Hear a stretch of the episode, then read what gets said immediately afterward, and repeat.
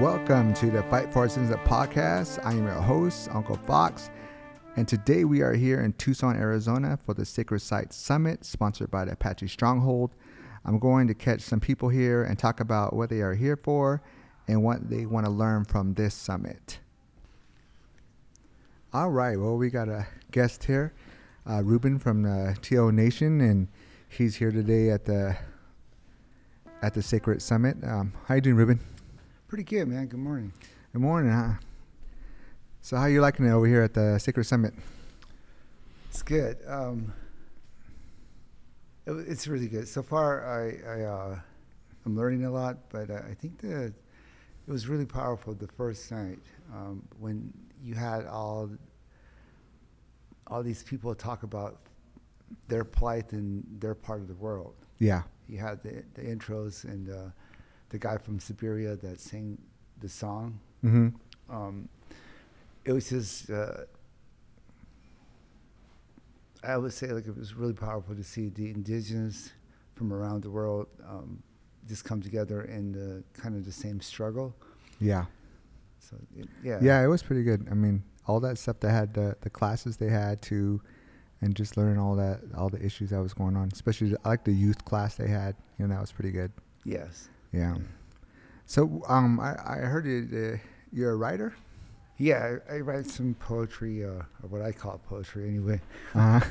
But I've been reading for a while. I used to read for Red Ink, and then now I host a series called Beyond Emerging Beyond Genocidal Colonization. Oh, okay.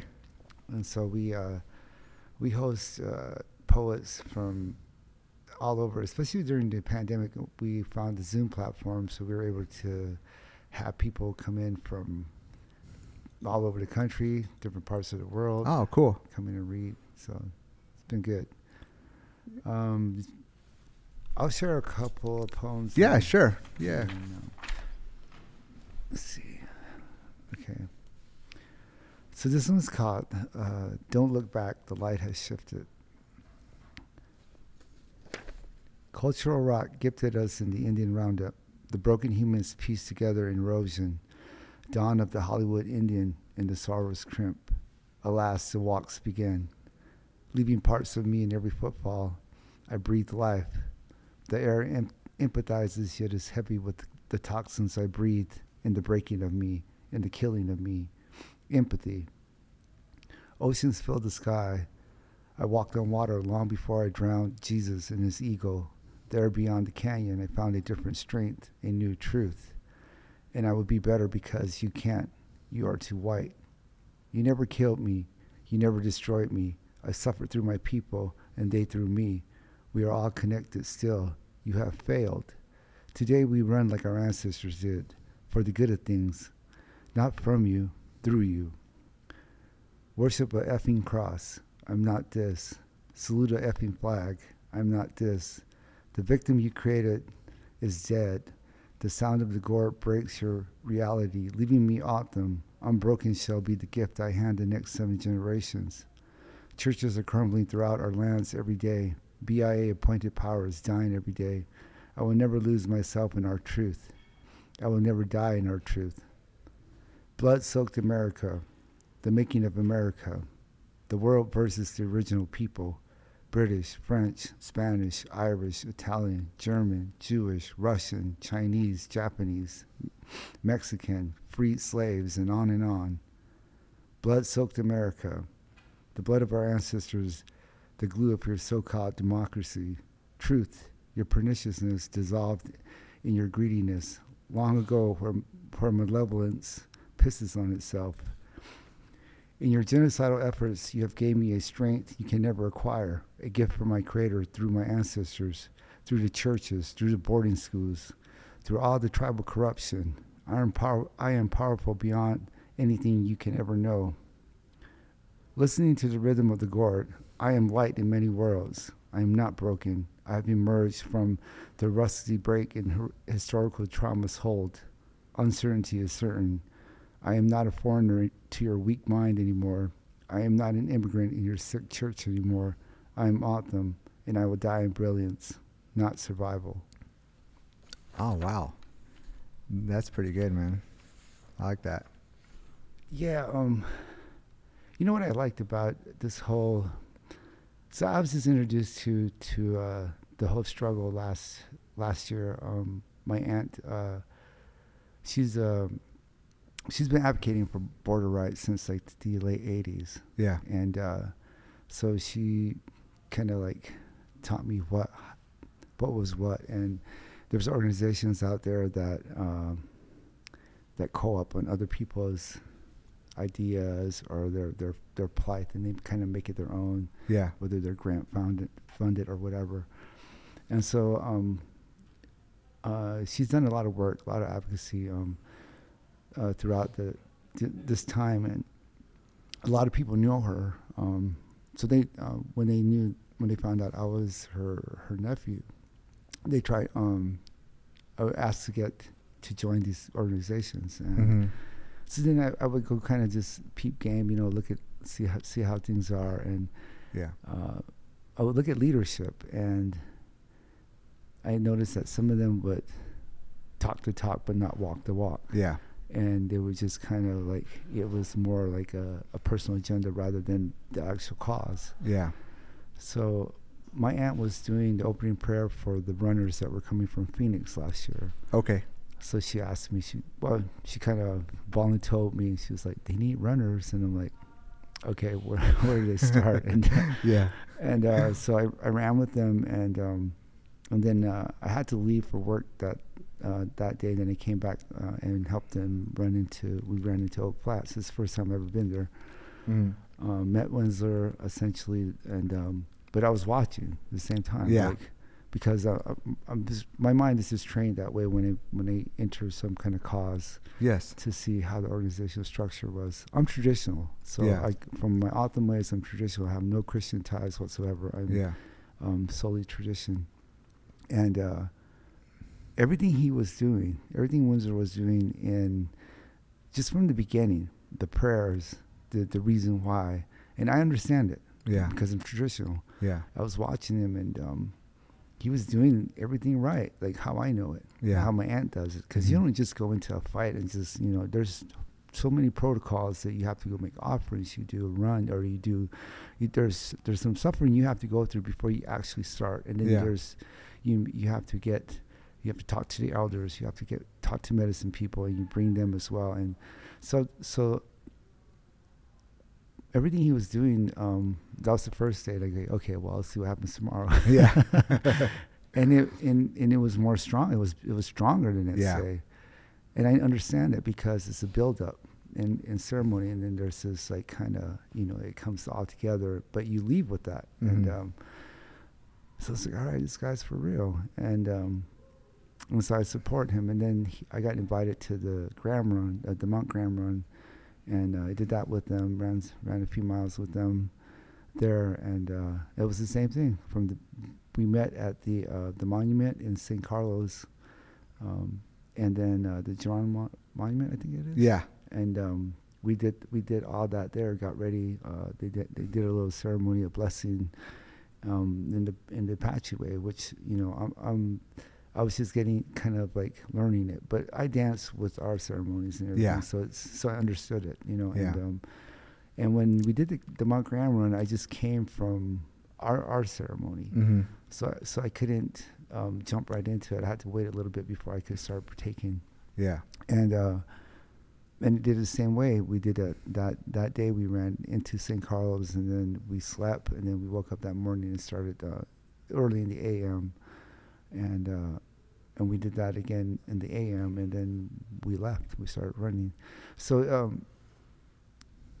knowing that, having that knowledge of, like, you see what's real and what's not real, it was very real, and it was strong. Yeah. And so, and since then, I just, you know, became a supporter of him. I find a lot of wisdom in what he does, because I'm learning from him. If you're traditional, then it doesn't really matter what tribe you come from. I've learned from Navajo elders. I've learned from Hopi elders, you know, and I've learned from other people and how they do things, because we do it pretty similar. Yeah. And there was just these protocols, and there's a discipline in all of it. and he does all that. So yeah. So I was like, wow, it's and that's rare. It's really rare to find individuals that go through it, and it's not about how it looks or how, you know, it's just about, no, this is how we have to do it. Yeah. So it was an honor to be a part of this, and get asked to come help.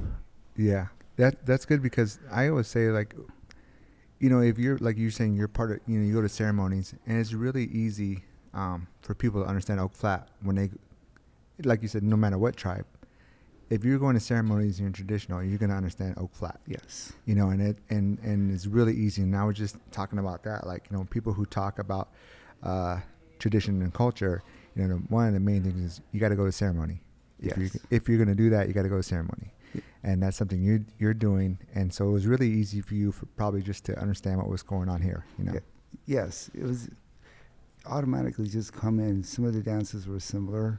Mm-hmm. I mean, like I said, there's a lot of similarities, and for the same reasons. Yeah, you know. So it was good. I mean, and every time I've gone and they had the dancers come out, I've always gotten blessings that help me after. Yeah. You know, it was always good. So awesome. So it's benefits to both of it, and that's how it usually works when you come in to help. It's not, you're only just helping them; you're helping yourself, because there's something that you're going through in your life that you get some clarity there for things, and so it kind of helps you evolve in yourself as well. Yeah, so that's true. Do you have another poem there you wanted to read?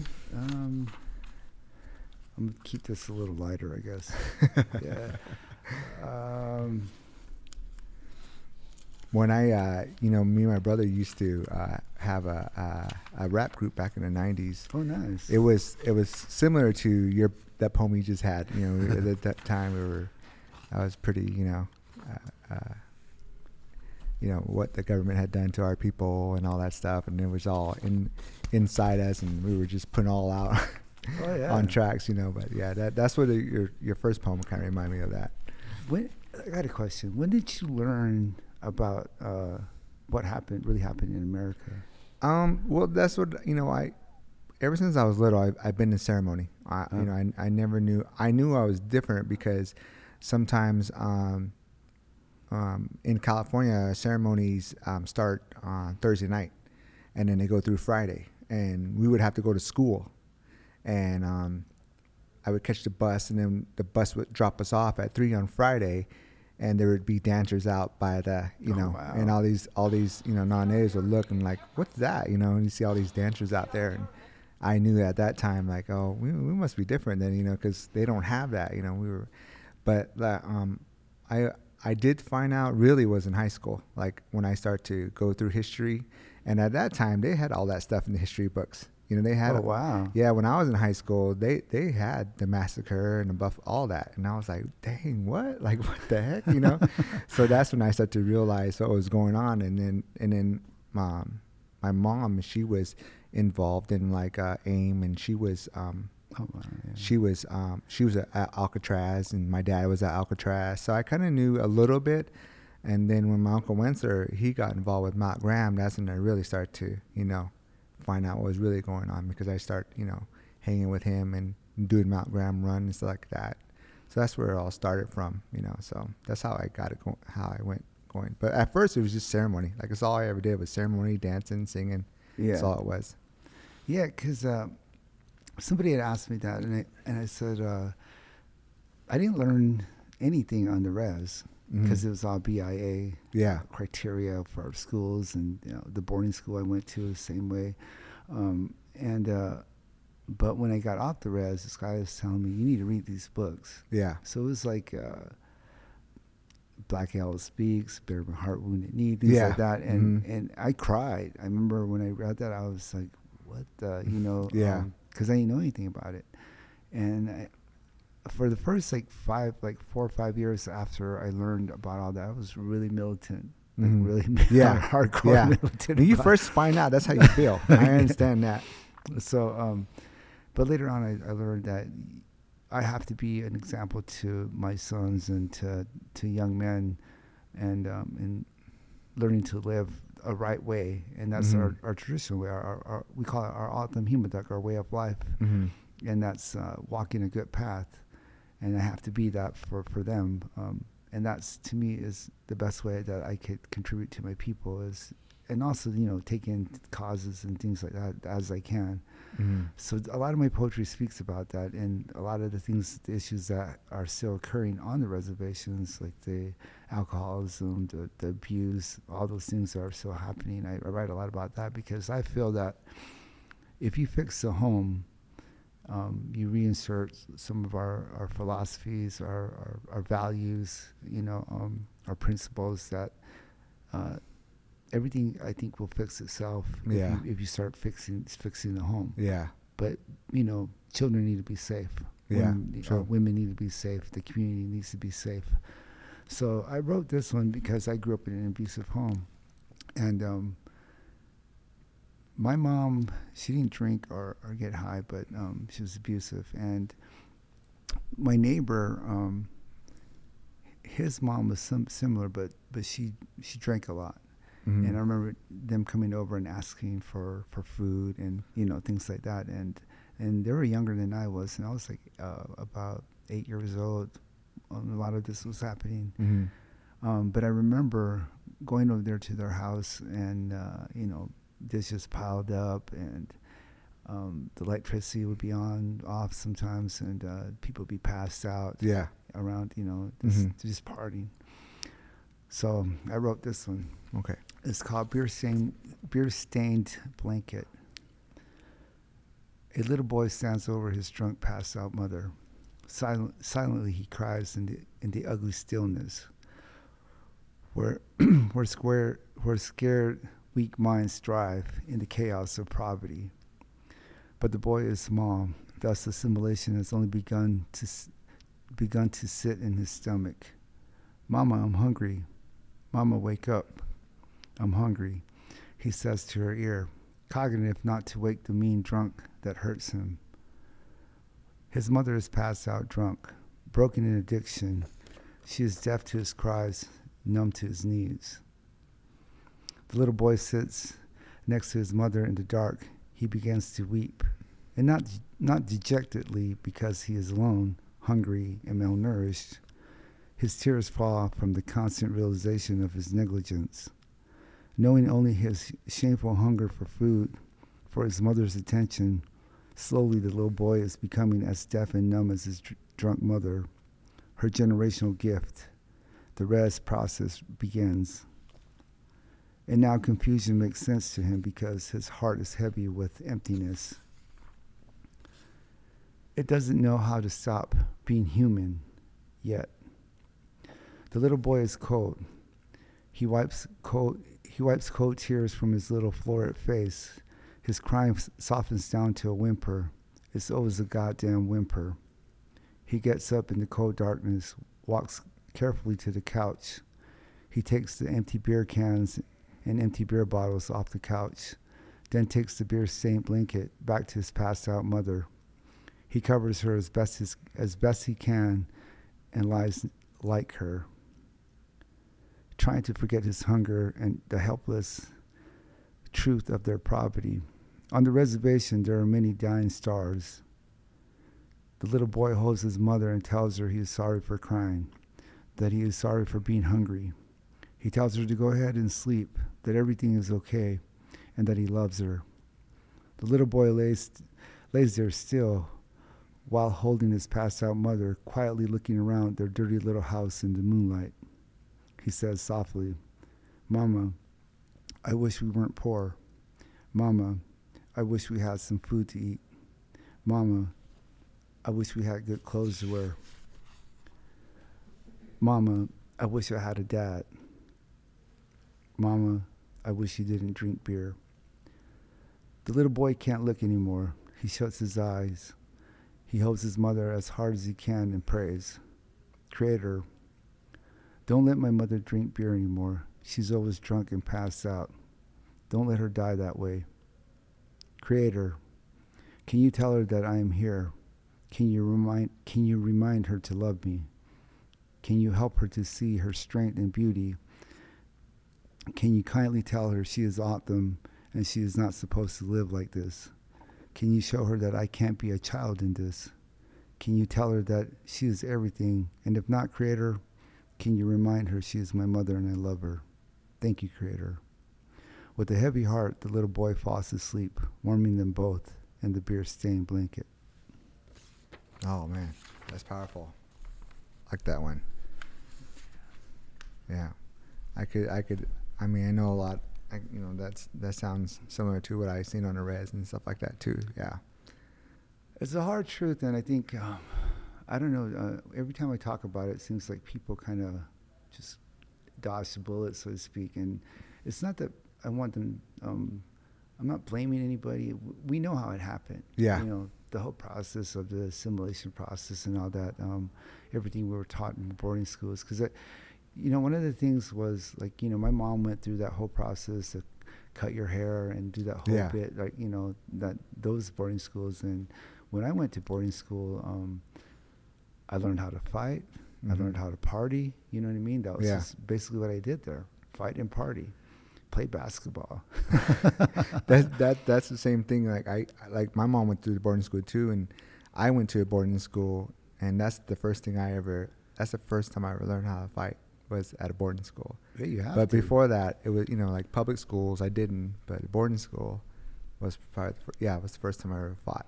Yeah. So I could see that. So but I think it's just like I said, man, it's an ongoing problem that we as in Indian country, Native America, whatever you want to call it, we have to really change, and because if kids are still being abused physically, mentally, sexually, then we're all in that same boat. We're still, we're not moving forward. None of us are. So, all right.